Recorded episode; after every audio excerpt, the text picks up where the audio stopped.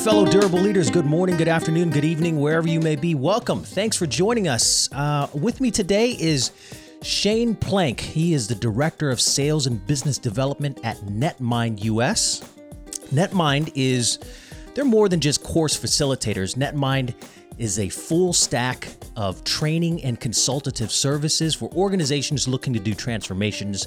If you're looking to learn more about the agile method or digital innovation, project management, Netmind works with you and your organization to diagnose your true business needs, design the right package, and deliver your custom solutions. Shane, thanks for joining me today. Good afternoon, John. Thanks for having me. Yeah, man. Tell me more about Netmind. I know I just went through a really quick couple of bullet points. Tell me more about Netmind and what you guys do. Yeah, you, you captured that very well. Well, we believe in the power of an organization's people that if you can empower them, that they're the right people to drive your organization with new work models, new management models, and help change culture. Um, and you're right, we do that through a combination of both training with coaching and mentoring. And usually our services are highly tailored to an organization. We can, you know, deliver course materials off the shelf, uh, but really when an engagement is most successful and we can see real behavior changes is when we are able to, to really kind of do that analysis work up front and, and put something in front of you um, that will help you tie business outcomes to that training engagement. Awesome. Awesome. I've worked with a lot of course facilitators that just deliver prepackaged content, and it's great if that's exactly what you need. But for organizations that need more customized solutions from soup to nuts, from ideation of where the problem is, all the way through implementation and uh, reassuring that the organization's culture has adopted that mindset. I think you guys are bringing a fantastic solution set to it. So thank you for what you guys do. And, uh, you know, I think there's opportunity for us to work together sometime in the future and refer some business. I think there's a good synergy. There. Yeah. We're always looking for good content to put on our blog. Excellent. hint, hint. good deal. Uh, I may, I've got tons of written material that uh, I can contribute. Um, looking forward to our conversation today about change and leadership because what better time, right? We are going yeah. through some crazy movements and transformations in the entire business landscape. I want to start off with a couple of quotes here from two huge business titans. Jack Welch said, Change before you have to. And Jeff Bezos says, What's dangerous is not to evolve. And I think this captures the necessity for leaders to embrace change and for organizations to get comfortable with the uncomfortable. So, my first question to you revolves around this idea of the dynamics of our business landscape. We've got acronyms like tuna and VUCA, you know, turbulent, uncertain, novel, ambiguous. And VUCA is volatile, uncertain, complex, and ambiguous. Whatever acronym we like to use, the common theme here is change is fast, change is constant, and change is difficult. I mean, it's coming at us at an ever increasing pace and working towards stability it's kind of like chasing that pot of gold at the end of the rainbow. Good goal, but you're never really going to get it. No. And change is tough. Uh, I've worked with small organizations. Most of my organizations that I work with are less than a thousand in headcount and no more, definitely no more than nine figures of revenue. I know that you guys work with organizations that easily crack the billion dollar mark. So you know how difficult change can be. You know how fast change can come at us, and it's never going to stop. So, my question is how can young leaders who have never seen this much change in their entire lives, and seasoned leaders who may be set in their ways, how can all of these leaders get comfortable with life in this new landscape that we've all found ourselves in? Yeah, that's a great question. I, if I can talk just briefly about where my background came from that Please helps share. understand my uh, my opinion on this. I have had the privilege, and I do look at it as as a privilege of working primarily for small business owners. And the thing that I've learned from them, you know, as an employee, as well as working, you know, under them in a leadership position, is the idea is that you can see how everything affects them, both professionally and personally, when you're that close. And you see that in order to keep food on the table, they have to be able to respond quickly. If someone calls out sick, if someone suddenly resigns, how do you fill that position? And oftentimes it's them stepping in. Yeah. So I say all that to kind of transition into the idea that the old command and control way of managing, mm. it, it just can't work anymore. Talk about that. Um, I think that uh, and you and I have talked about this previously. I, I, think that a lot of leaderships in those larger corporations, there's a level of self preservation going on. Right. And when you want to integrate a change, you understand there's high visibility on you. And so it's really critical to not hampers people creativity, to encourage collaboration, and really kind of adjust to that idea of servant leadership. And, and I've always found it funny that servant leadership is, is a big topic today because of what I said earlier, working with small business owners. Uh, they have to. I've you know I've been in a dish pit with the owner of a of a restaurant that staffed 200 people. I've You've taken already out seen trash. it firsthand. Yeah, and and so I think that if businesses, the leaders of those business, focus more on on their internal people, yeah, and listen to their ideas and uh, give them opportunities to share creative ideas, I, I, think it allows for some really interesting conversations that people will feel more encouraged to continue to contribute and evolve. And, and some great things can happen when you have those conversations going across all layers of the organization. Excellent. I love those thoughts. Um, treating that business as if you are there to give to the organization. I love that idea. Yeah. That brings us into our second point the speed at which organizations go from decision to execution these days. It's blazingly fast, uh, despite how difficult it is to work in a bureaucracy. Uh, it's still blazingly fast, and it always amazes me how quickly organizations can execute these days. Enabling that speed has been innovations in org structures. Now, I spend a portion of my consulting service advising executives on how their org structures impact that decision to execution chain. Here's what I'm convinced of. Like you just said in the previous question, in your previous response, centralized org structures will soon go extinct. I'm convinced of it. I think you are too. So, knowing that, what do you see as the key success factors for organizations that want to evolve into a structure that empowers more fluid and decentralized decision making? Another great question. So, I think the short answer is that everything needs to be focused on value driven outcomes. And how you get to that is by managing or controlling the flow of work or your systems, not the people. Mm. Because I think the goal of leadership is to empower people to do their job, right? And too often we're managing people with a series of, of restrictions or, or, or metrics, and not that metrics are not important, they are critical to be able to measure success.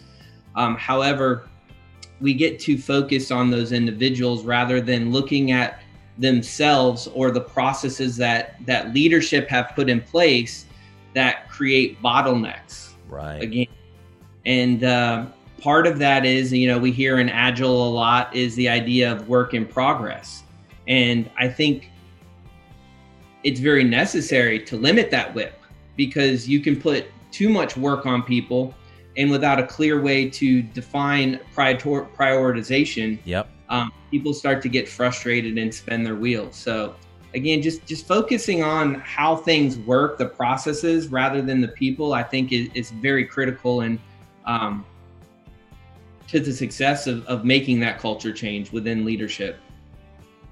Now, that takes us into our next point here because the way that we have done that prior to COVID was to get interface, like direct face to face time, one on one interactions by shaking hands and being in the same room with the same people. But now that COVID is here, love it or hate it, working virtually is here to stay. Now, for some, this has created opportunities, you know, it's good.